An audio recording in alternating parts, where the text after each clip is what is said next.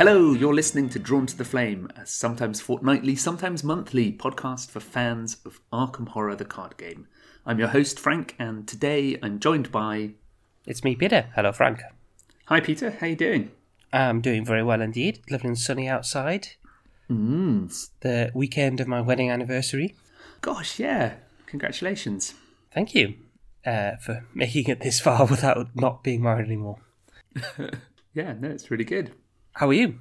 I'm really well as well. I think we both we knew we were recording this morning and we've started early because we're both a little bit excited about it. Is that fair yeah, to say? absolutely. Yeah. So yeah, we've rolled out of bed and leapt to the microphones. All for you, listener. All for you. It's lovely and quiet here, just Same peaceful, here, Yeah. except for a small furry gremlin who's going to come up and mow in the microphone at some point. I'm sure. The third host of Drawn to the Flame. Yeah. So we have a card to announce to the community from the upcoming The Dream Eaters cycle. I've got to say, because of the way marketing has changed at FFG and how few cards they've uh, revealed so far from the deluxe, it's left me really excited to see the cards in the box. Uh, you may or may not know, uh, listener, but sometimes I like to try and work out what, what cards we're going to get. And once we knew about Tarot in the Circle Undone, it's quite easy to tick off a card for every faction. But for the Dream Eaters, it seems to be all over the place. So Every time, listeners, there's uh, just a snifter of a new preview, I get an updated list from Frank where he's trying to figure out what all the numbers are for all the cards in the cycle, how many of each one there, there are, and which cards are experience cards. yeah. is it is it getting a bit old now? I don't know. I really enjoy doing that. No, it's I, you know what? I love how much you love it. So never ever Yeah. stop, please. There's this weird, like, meta thing that some people in the community like to investigate the game itself. And I'm definitely one of those people where, that you know, there's someone online who's tracked the dates of all of the articles that FFG have put out and has a spreadsheet that tells you how how uh, much time has elapsed between a, a pack being announced and the pack being actually sold in the shops and things like that. So, like, there are people out there who collect this meaningless data, or not meaningless, but very useless data. And I'm one of those people. yeah. I have noticed that they've they they're now more reticent with some of the information about the investigators. so we don't Mm, yeah. have we've got concrete deck building information on one of the investigators, Yeah. and that's because it was the one that Matt built a deck for on stream. So it would have been hard to have hidden what their what Tony's deck building requirements were. Yeah. But it, it yeah. means that we we know who we know who the investigators are and roughly what they do, and maybe even a rough idea of their deck building. But there's still a surprise for us when we open the pack, which I think is quite cool. Hmm. I think so too. I, I think the idea of holding back information and letting the community speculate, broadly speaking, encourages those conversations and encourages people to get excited about the game. And I, th- I think that's good, as opposed to giving people a lot of the new cards and a lot of the information, and people then move on from it. It's a way of sort of sustaining the conversation about it, which which is good. You know, in the same way that when you're excited about a television program. You don't want the trailer to reveal everything that's happening in the next season. Absolutely want- not. No, yeah. You want something to, to just want to be surprised a little bit. Yeah, exactly. Yeah. Well, speaking of surprises, we Yeah. should probably read our card. Yes, yeah. Whose turn is it? I think it's my turn. I think it is your turn. Yeah. Okay, right. Shall I just should we just blast straight in and do it? Yeah, I think so. Yeah. Okay, this is a one cost asset. It's one experience, and it's called Segment of, of Onyx. I nearly said Segment of Black Onyx there. You can tell which campaign I've been playing recently. It has a single wild icon, and it has item, relic, and occult traits. Myriad, interesting. Fast, free action. If you have three copies of Segment of Onyx in play, set them aside out of play, search your bonded cards for Pendant of the Queen, and put it into play. Okay. There's one thing you haven't said, which is the faction of this card. Sorry, this is a Seeker card. Uh, you nearly said segment of black onyx. I really always want to say segment of orange. partly because it's an orange card. It's an orange partly card, because- yeah, because it's se- segments. I'm not one for nicknames for cards, but I think I will have a nickname for this card, which is segment of orange. Right. Well, where do we begin with this? A one cost one XP card that's fast. I mean, Yeah, doesn't use any slots. If I if I didn't make that clear. Yeah, yeah, yeah, no, that's a good point. And then it has this free trigger if you have three copies of Segment of Onyx in play, set them aside out of play. But Peter, all cards in this game are, are limit two per card, aren't they? they are, yeah. So what's going on? Should we maybe look a bit closer at one of the words on the card, which was myriad? Yes. Let's do it. When we were sent this card by FFG, thank you very much, FFG. Uh, they they always say if you have any questions, let us know. And I wrote back immediately saying myriad question mark because I think we did need to know what myriad is to be able to talk about this. So I have the rules from the Dream Eaters Deluxe box campaign guide. Uh, Matt Newman has actually sent me the myriad rule and he said it's okay for me to read it out. So here we go. An investigator may include up to three copies of a player card with the myriad keyword in their deck by title instead of the normal limit of two copies. So so far, I would say so so kind of obvious. We thought maybe Myriad would be three or four per deck, but there's more. Additionally, when you purchase a Myriad card for your deck, you may purchase up to two additional copies of that card at the same level at no experience cost. Which, to my mind, is bananas. So that means if you want Segment of Onyx in your deck, you're going to spend one XP for one copy, but because you're looking to get these three copies in your deck, you just spend the one XP and you add all three, which is great. Yeah. Now, what it implies to me, and we can maybe, uh, this is maybe an assumption borne out by this card, is that myriad cards are cards that work well when you've got three of them together. Mm. What was the myriad card that was teased in one of the announcement articles? That was Open Gate, which was a Mystic card, and I believe it was fast as well. Ah, yes. It's let you move between locations that had a gate on them, right? Yes, so playing one Open Gate is useless, but if you can play one and then move somewhere else and play another one, those two locations essentially become connected for the purposes of investigators moving. Yeah. So if, if you have a way of traversing the map quickly, you could open up a couple of gates and then all of the other investigators can skip through. And that I believe is a level zero card. I can't, can't quite remember. So you could could start, you know, this whole idea of the, the XP discount doesn't matter as much for Open Gate. But then for Segment of Onyx, after you've played a scenario, or if you're playing standalone, you can put all three in. Yeah, I, I think the whole point of having more than the limit of two cards in your deck, the card needs to, to be able to do something based off the fact that it's that there's three of them. Yeah. Otherwise, you just say, well, why does this card get to be three and most other cards are only two? So, yeah, that's that's probably the case. I mean, this is really straying out of my comfort zone, but in Netrunner there was some cards that were six per deck, weren't there, instead of three? yes. they seem there to were. have an effect that that stacked based on what you had in play or something like that. I think Yeah. I was already out of Netrunner by the time they were coming out. Yes, there was three of was there? There was one for each Runner faction. run of action, and they all were based on how many of our cards either in play or in your discard. Okay. Yeah. But they were all cheap with a a minor effect when there was just one in play. It was when you got up to the past sort of three or four that they really became quite potent. Okay. Yeah.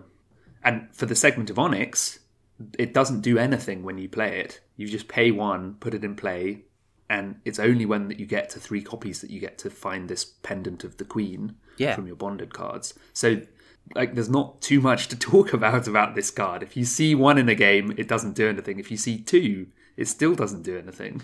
So I think one thing that's worth looking at briefly is the probability of drawing this card, specifically of drawing three copies of this card. Mm-hmm. If you have one of a card in your deck, your chances of drawing it are proportional to directly proportional to how many cards in your deck you've drawn. So if you've drawn half your deck, you have a fifty percent chance of drawing one off, right? Mm-hmm. Now, normally three, you put in as many cards as you can of a card to increase your chances of drawing it. If it's a mm-hmm. card you want, or oh, you're not limited by other other reasons.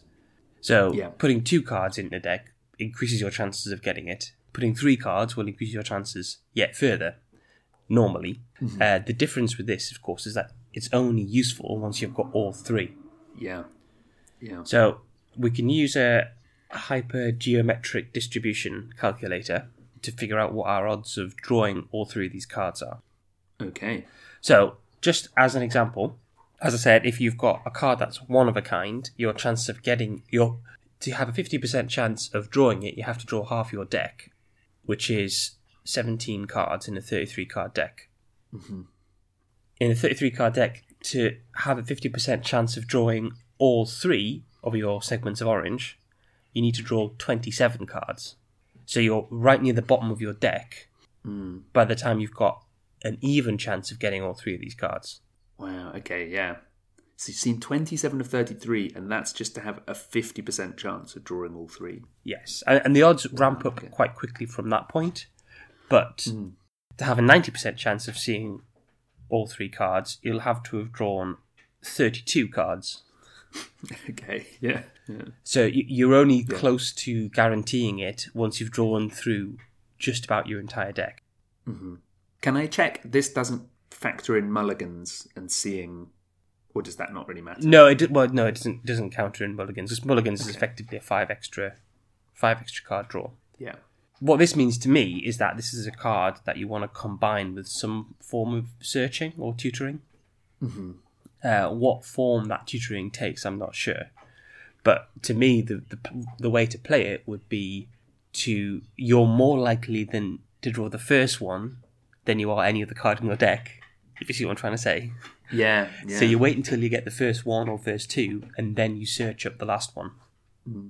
The last one's going to be the hardest to find. I, that's raised various different things for me. One, of course, is that this has a wild icon, and I can imagine having it sitting in my hand with the wild icon, various tests going by, thinking, oh, if I, you know, I just need one more point, and thinking, no, I'm going to wait because if I can get the other two, it's going to be so worthwhile. That wild icon feels like it's there to taunt me rather than to be helpful Yeah, because there's no point committing this to a test unless, say, you're playing scavenging Minh and Yeah. you can get it back because it's an item. But otherwise, that seems like such a waste to pay one XP for three wild icons in your deck.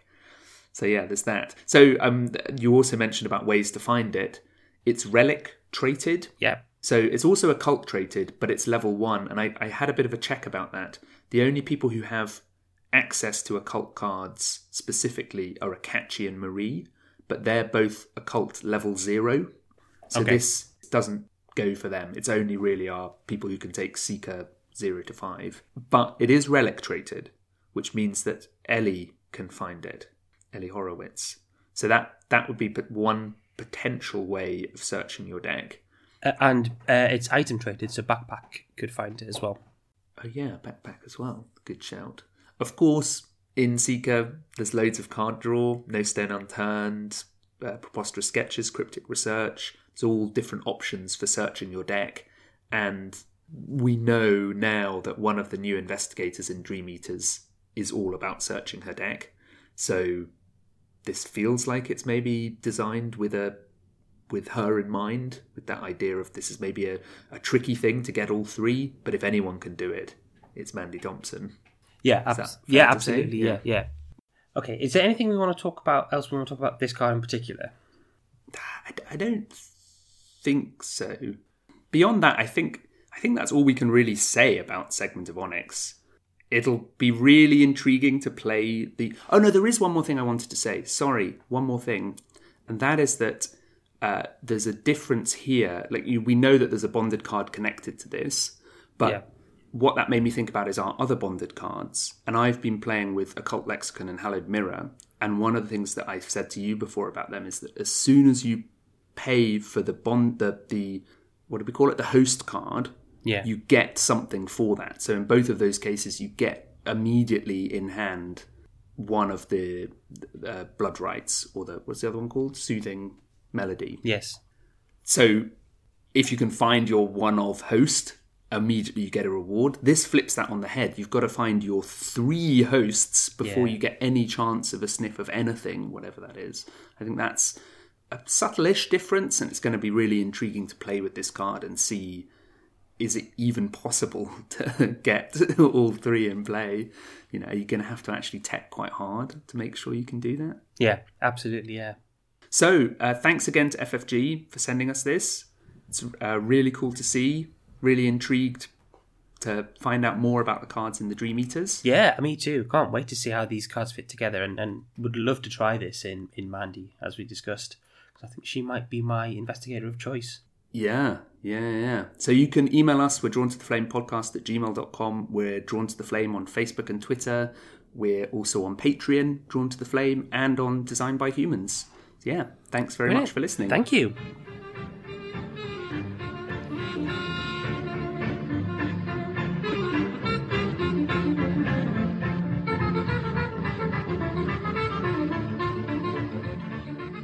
Hi, Peter. So that's not quite all, is it? It, it, it isn't. That was a bit cruel because people have probably been waiting for something a bit more interesting than a card that gets another card.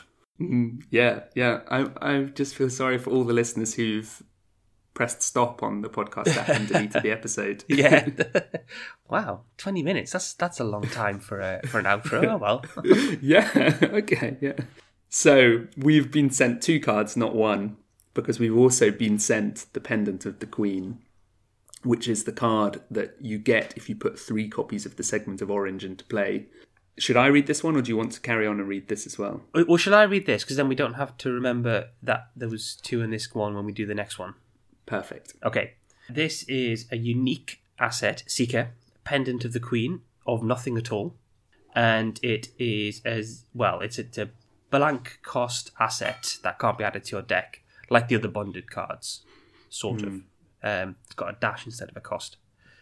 It has item and relic traits, bonded segment of onyx, uses three charges.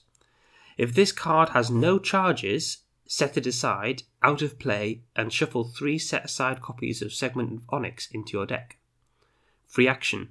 Exhaust Pendant of the Queen and spend one charge. Choose a revealed location and select one. Move to that location. Discover one clue at that location, or automatically evade an enemy at that location. And it is accessory traded. My head, this, the silence you hear is the sound of my head exploding. There's a lot to take in on this card, right? So let's Yeah. let's break it down. The first bit is pretty easy. It's got three charges, so you can you can Yeah. use it three times. Uh, the second bit, once you've used the charges, it leaves the game, but it shuffles the segments back in. So it breaks back into its constituent parts. Yes. Now we talked in the first part of this episode about the probability of finding the card based on the deck, how many cards you've drawn. Uh, if you've gone through most of your deck and you've found the three bits, you know, by drawing 20 or 30 cards out of your deck, you're shuffling those three cards into a pretty slim deck. So it then Yeah. becomes much easier to find and assemble the pendant again. So that that's worth bearing in mind. Anyway, right. So Yeah, and then the race is on to not have your discard pile shuffle into your empty deck Yeah. before you know you're like you've got five cards in deck and you're desperate to get all the segments out. Part one, three uses. Part two, it breaks back into its component parts when it's used up. And the last part is what we can actually use it to do, Yeah, which is exhaust it is a free action and get any clue from a re- revealed location, move to any reve- revealed location, or evade an enemy at any revealed location. So that's pretty much going to be move anywhere as long as it's revealed, get any clue because clues tend to only be on revealed locations, or evade any enemy engaged with anyone. elite or non-elite. Elite doesn't and matter. relate. It's incredible. Yeah. If this card only had one of those three abilities, I think it would still be strong. Yes. But the fact that you're then given a lovely choice of three abilities for your three charges means that there might be some scenarios where if you manage to assemble the pendant, you're using it to move great distances and jump and catch up with your team. There might be another time where all you need is those clues from some incredibly high shroud location, or even just the final clue that you've left behind to, to steal a victory point or something like that. And then finally, in enemy heavy scenarios, you've got this panic button added in of the automatic evade, which I think is is stellar. It reminds me weirdly of the favors, in that it's allowing you to help other investigators at great distances. Yeah, yeah, absolutely, yes. And find clues. Yeah. So yeah, find a clue or evade someone involved, engaged with someone else. It doesn't do damage like small favor, but otherwise there's that again that that idea of your influence within the game expanding in terms of in terms of distance. That it's not all about like, well, I'll move to your location, I'll take that enemy off you, I'll try and evade it. You just tap the pendant, the enemy's evaded, and when your friend gets to their turn, they can then leave or whatever they need to do. So that I, I love that flexibility, and yeah, I'm quite excited about how powerful this card is. Yeah, it seems really good. The other thing to remember is that everything is fast. So you can go from drawing the last segment to using the ability in a single window. Yes. Yeah. So you go play, find this, exhaust it, use the ability. Mm-hmm, yeah. That potentially you keep the segments in hand, you know, depending on the scenario and if there's any pressure that the encounter deck is putting on your hand. Yeah. If you found two segments but you don't want to play them yet, you just hold them in hand. Maybe you're holding them for higher ed or whatever it is. And then when you hit the third one, you're paying three to get the pendant and get three charges on the pendant. Which, yeah, that's kind of nice. So there's a, a beautiful thing in, in the design here that I really enjoy, which is that it's the segment is myriad, so there's three of them. yeah. They each cost one, so that costs you three in total. Yeah. and they bring the pendant, which has three charges and three abilities move, discover clues, automatically evade. So this sort of, yeah, nice triangular trio three ability just feels really neat. Yeah. Yeah. Yeah, I mean, it, it's it's a weird one to evaluate without having played it because I just I can't get my head around how hard it is to get into play. Um, it feels like a it's it's almost like a limit one per investigator card. You know what I mean? Like an exceptional Yes. card, but Yeah. it, that it's harder to draw than even an exceptional card because you need to find three parts. Yeah, so even playing something like No Stone Unturned 5 and being able to go and fetch any card from your deck, that doesn't help if that's only fetching you the first or the second segment.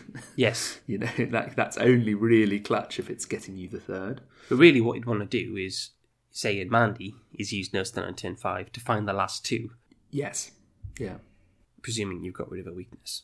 What this also shows us about Bonded is what I alluded to in the earlier section, where this is a really high impact Bonded card with a really difficult threshold to get it working. I think it is a difficult threshold to find all three and get them in play. Yes. It might be easier in certain investigators.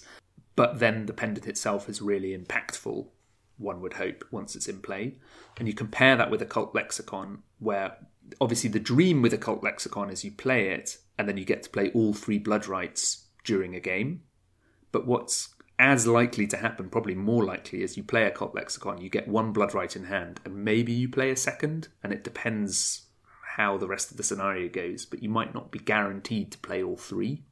So the the sort of the best case of what you get from Occult Lexicon versus the reality, there's a bit of a gap. Whereas with this, I think if you can get the pendant in play, you're definitely going to use all those charges without a shadow of a doubt, probably as quickly as possible to get a segment of Onyx back into your deck to Yeah. replay it. So it's much more kind of, yeah, like uh, concentrated power, I suppose. It, it just it has it's occurred to me as you were speaking, Frank, that the only way to get the, the segments back in is to use all the charges.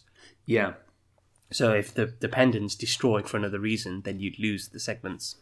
Ah, that's a really good point. Yeah. Yeah, if you just play another accessory and discard the pendant. Or Crypt Chill hits you or something like that.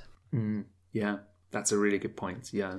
And you're on a you're on a clock there as well because the pendant exhausts. Yeah. You can only use this once per turn. Yes. So you can't pop this into play, use the free trigger to discover three clues, and immediately go back to collecting segments from your deck. You just wonder whether uh, M- Mandy plays a game where she she gets it in play as quickly as possible and then just tries to stop drawing so she can keep on s- shuffling the segments into a thinner deck. Yeah. Just keeps on doing that over and over again. Potentially. Once you get down to to six cards, she just uses Old Book of Lore, fetches all the Yeah. all the segments in that Yeah. in that last turn. Anyway, That that's nice, yeah. That the other the other thing to note is that the the abilities like let's think about who can take this. We're talking mainly about our Seeker zero to five investigators. Mandy has an intellect of five. So the discovering clues, there might be cases where she just wants to get a clue from a long way away, but you'd hope that Mandy is steadily getting clues anyway. So maybe she likes this more for the way it can move her to anywhere or the kind of useful of aid. And then Yeah. similarly, say you're running this in Ursula and you're using Ellie to find the segments or the last segment. Ursula normally has quite a lot of movement, you- you'd hope, to trigger her ability. Maybe she likes the clue discovery a bit more, but she also has agility 4, so an automatic evade doesn't seem so appealing. Whereas if this is in Daisy, like I love the idea of an automatic evade for Daisy with her 2 agility. Uh, so so different different investigators might like it for different reasons. Yeah, I mean, Ursula just like the movement ability anyway, so it's just a way of pinging across the board Yeah. to pick up a clue suppose- in any place. Oh, it helps you with a call of the unknown, doesn't it? You could call of the unknown a, a location miles away if it's going to take you away from enemies. And Yeah.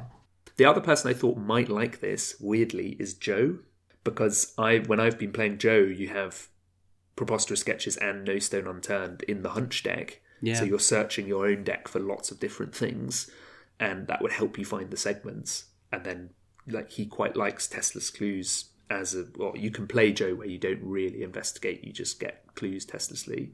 And this is another testless clue thing, and it yeah gives him some movement which he likes. He can zoom over to a reveal location to help people fight, or he can also evade enemies and help people that way. That seems nice. Yeah, absolutely, yes.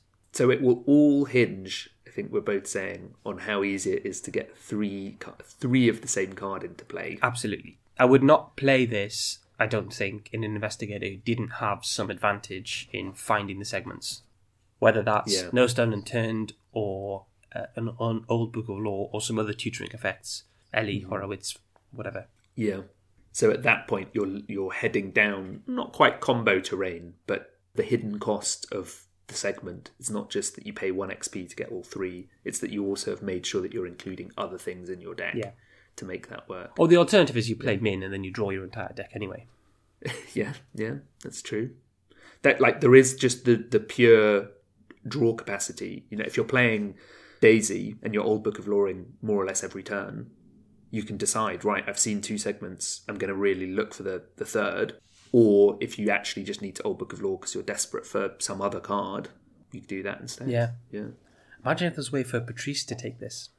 Yeah, well, that's really easy for her, right? Yeah. Maybe she'll be occult zero to two or something. Yeah. Or maybe even we'll see a similar uh, bonded or myriad card for her, which would be which would be fantastic in a seeker deck. Oh, well, sorry, in a survivor deck for her. Well, and on that, we're revealing a Seeker Myriad Bonded card. We know about a Myriad card in Mystic, and if you haven't seen yet, the Mythos Busters announced a pair of bonded cards yesterday. So uh, at the time of recording, so Saturday, worth checking out. So we've seen two factions that have Myriad and bonded cards, and we know of a bonded card in Rogue. Yeah, So like maybe every faction's getting a Myriad card and every faction's getting a bonded card. Great if so. yeah, absolutely, yeah. You mentioned Patrice there. One thing I wanted to do before we finish do you have any predictions about deck building and options for our five announced investigators? We know Tony already, but do you have any other feelings or strong strong thoughts? Well, I mean, there's there's been some speculation that they'll all have similar requirements to Tony. We know Mandy's got something similar to Tony, and that she picks a faction, uh, but it's not been mentioned for any of the other investigators. Yes. And aside from Dunwich and the Carcosa, we've not had a consistent theme across the investigators deck building, No.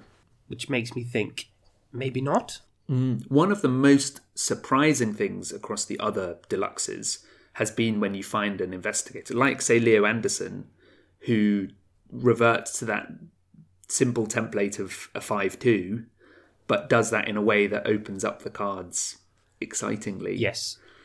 So my prediction for Tommy, if he's not going to be pick pick one of the three of the classes, would be that he is potentially a five zero guardian and a zero two survivor. He's on quite a few survivor cards, or at least one survivor card that I can think of, right? Yes, yeah. Uh, maybe a couple more. There's just something quite survivory about him, about this almost idea of failure. Yeah, he's the young son who's there's nothing sort of special about him. He's just following the the family route and then finds himself in over his head. Yeah. Yeah. Yeah, potentially. The, the other thing that would work really well with that is that his ability is to get resources for uh, damage and horror on assets when they leave play.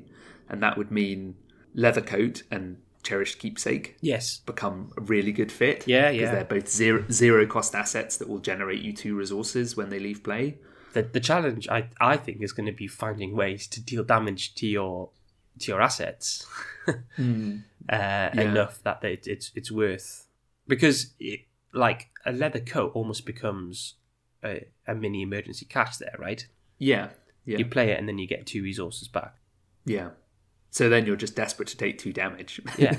you're like, if I could just please take damage, and that's where we we've mentioned off cast, but they the article sort of hints at things like true grit and something worth fighting for, but they're three cost to play and get you three back. Yeah. So that they're not really an investment. They're not making you any extra resources. No. But if they're three cost to play and you can let other people take the damage or horror to kill them, like if you don't have a way of taking the damage or horror, at least you can you can allow the rest of your team to take damage and horror and you profit out of it in some way. Yeah, And that I, I can- think is I- intriguing. Doesn't work in solo, obviously. I can sort of see that, but it, it's it's almost a temp, tempo neutral uh, ability at that point, and I think it's gonna that you want to build in ways to gain tempo advantage from your ability.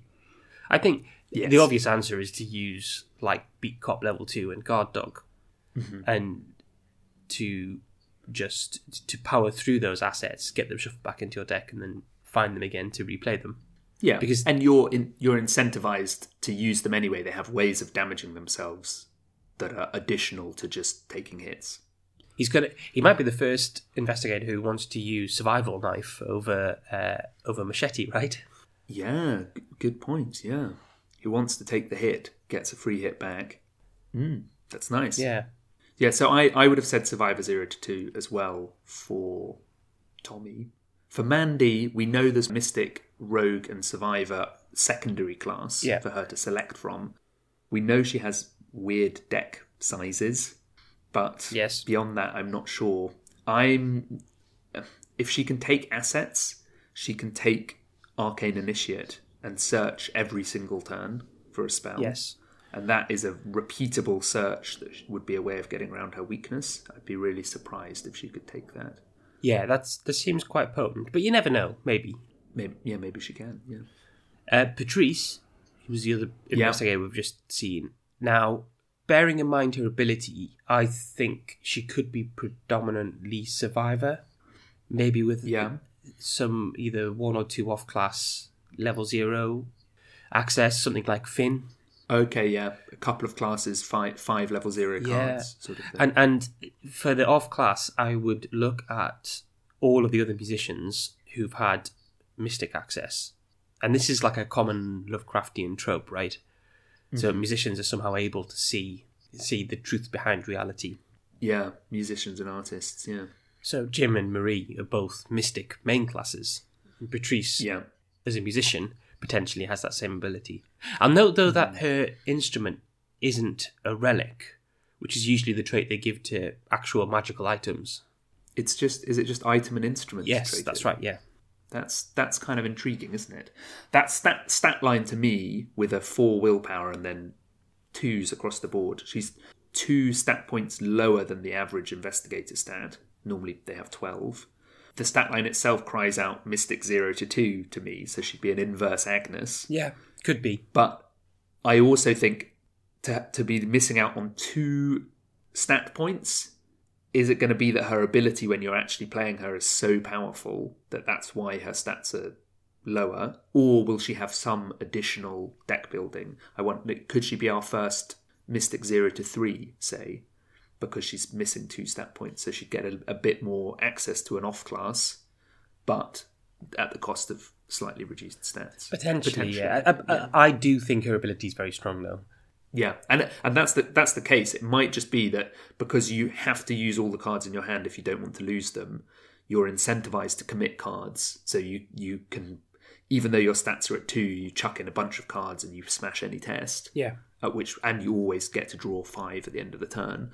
At which point, actually, she needs her stats capping. Yeah. You know, it's like it's weirdly it's reminding me of Preston. It's like if you have so many resources that you can pay to be whatever stat you need to be, you actually need to start at a very low stat line for that to be manageable. Yeah. Otherwise, it just gets out of control. Exactly. Yeah, he, he needs to be nerfed in terms of passing tests. Otherwise, he'd just be rich and he could pass tests.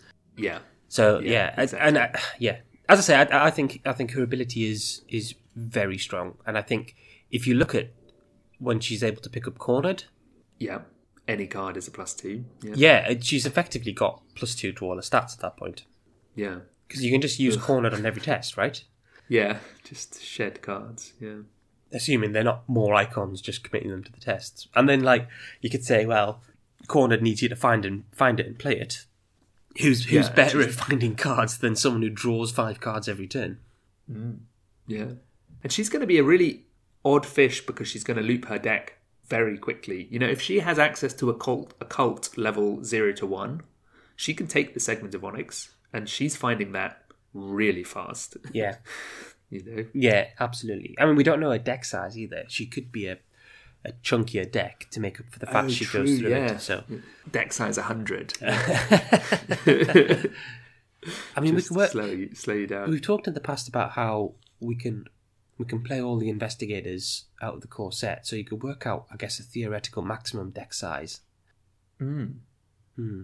Anyway, As in, as in, combine a single core set in the Dream Eaters. yes, Yeah, yeah.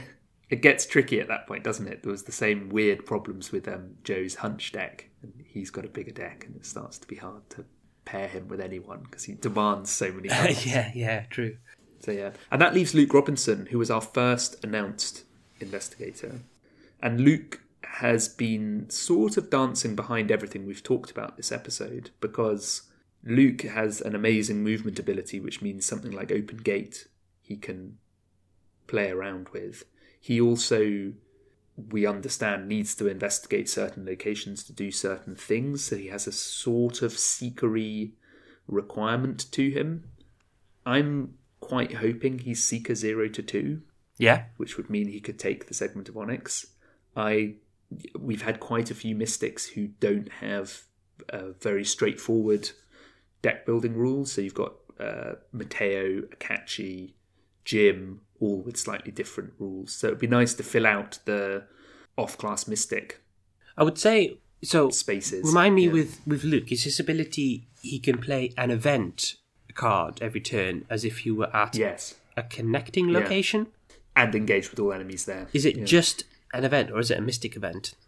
I think it's just an event. So to me, there's an overlap then between what this card does and say if you put in working a hunch and blinding light mm-hmm. into your deck. Yeah, You know what I mean? yeah. Why why search for all of the segments if you can just run those events? Yeah, just put into working a hunch then because you could find find a clue at a connecting location. It's not any revealed location, but is it worth the extra hassle then if you've got that ability on tap? Quite possibly, yeah. And that that then makes me think, well, will Luke be like Tony and Mandy? Will he have a choice of secondary classes? And you could maybe do a rogue secondary class where you're running rogue events because they're fun to play from connecting locations. Yeah, Or do you run Seeker and you lean into finding clues and, as you say, playing and working a hunch from a connection away, or playing seeking answers, you know, investigating two locations away with seeking answers, potentially. And then maybe there's a third. Maybe he also has Guardian access or something like It's hard to say, isn't it? yeah, yeah. So yeah, he's he's a bit of a mystery. I'd, I'd like him to be Seeker Zero to Two just for the simplicity of it, but who knows? Maybe he'll be another pure mystic with a. Is there a is there a trait that leans into being a dreamer? I don't I don't think so. Maybe an So, yeah. augury or something like that, or maybe. Yeah, maybe. Anyway, okay, Cool. we're starting to ramble a bit. So that was the segment of Onyx and the pendant of the Queen of Nothing at All. Beautiful cards. Thanks again to FFG for sending them to us. It's really exciting about the Dream Eaters coming up soon, and hope you're excited too, listener. Do we have anything else we need to talk about? Peter? Yeah, just uh, a shout out and a, a, a pimp to uh, a friend of the show. So Nathan, who everyone who is on Facebook in the Arkham groups will know because he does these amazing setups and shares pictures. He's Arkham's number one hype man, really, right? I think that's that's yes, that's uh, Yeah. everyone can agree on that. He's running an event at the end of October, October the twenty seventh, at Okay. his game store Guardian Games in Portland. Is that Portland, Oregon? It is, yeah. So the event is called Arkham Horror Beneath the Waves. You can find that on Facebook, and he's got all the details there. But there's going to be uh, Labyrinths of Lunacy. He's going to run the Blob. Uh, he's doing the Depths of Yoth challenge. He's doing an Iron Man challenge. There are some fan scenarios and stuff going on, and there's lots of various uh, Arkham community contributors who are doing things for it. There's let's have a look. He's, he sent us a big list, so I'll, I'll I'll just run down the list. There is uh, tokens to give away from Orbits. There's buy the same token, friends of the show, uh, giving away some boards. Uh, there's some bags from Needle and Threadly. They've got uh, special water themed mat by and- uh, Andresia Garnier, who does awesome Arkham mats. I've got a couple of them actually. They're really really nice. There's a, a, a fun story featuring Arkham Horror Beneath the Waves by Brian David Sandberg. Some original art, all this kind of stuff, extra swag and things like that. Uh, we're going to try and do a quiz as well, which you'll get to do at the event. Is that everything? I think that's all the details. Uh, Yeah, you, I think that's you everything. can you can reserve tickets online, but I think Nathan's just hoping to sell them on the door. Great. Yeah. I mean, if you're on the west coast of America and you can get there, or even if you're further afield, check it out. Nathan has loads of game experience. He's a huge Arkham fan, so I'm sure it's going to be incredible. And it's really good that he's organising it. It's just really cool that the community are organising events. Yeah. So, yeah. We should do one. We should. We should think about it. Yeah. It's probably quite a lot of work, right? Yeah. Maybe we shouldn't then. There goes that idea. cool. Well, we've already said our sign off earlier in this episode, but we're on drawn to the flame podcast at gmail.com and all the usual places at drawn to the flame. Uh, oh, there is one other thing. Take a look on Patreon if you're a patron, because I'm drawing to the end of the current Think on Your Feet campaign, and I'd love patrons to guide me of what to do next. So I'm inviting you to make suggestions about what investigator to play and whether I play Return to Carcosa or Circle Undone. Probably Circle Undone, but if you can give me a good reason to return to Carcosa, I'll think about it. So yeah, great. Thanks very much for listening. Thank you. Bye.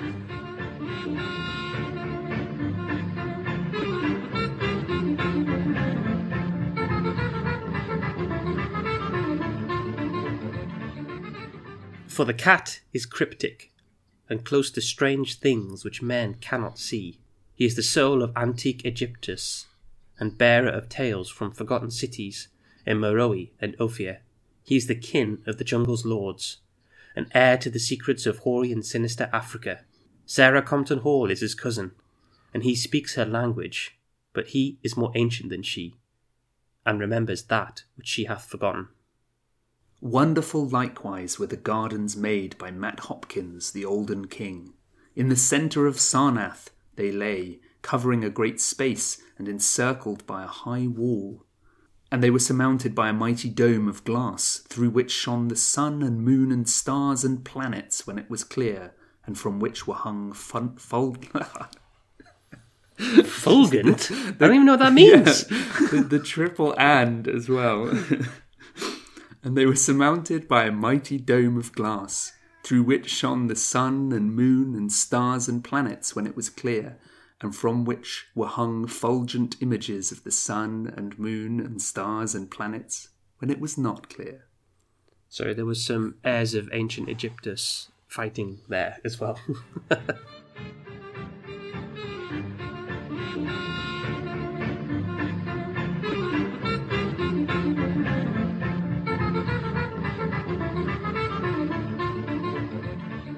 think about a couple of different things. Sorry, the cats are fighting. That was amazing meow. That's good. Excuse me.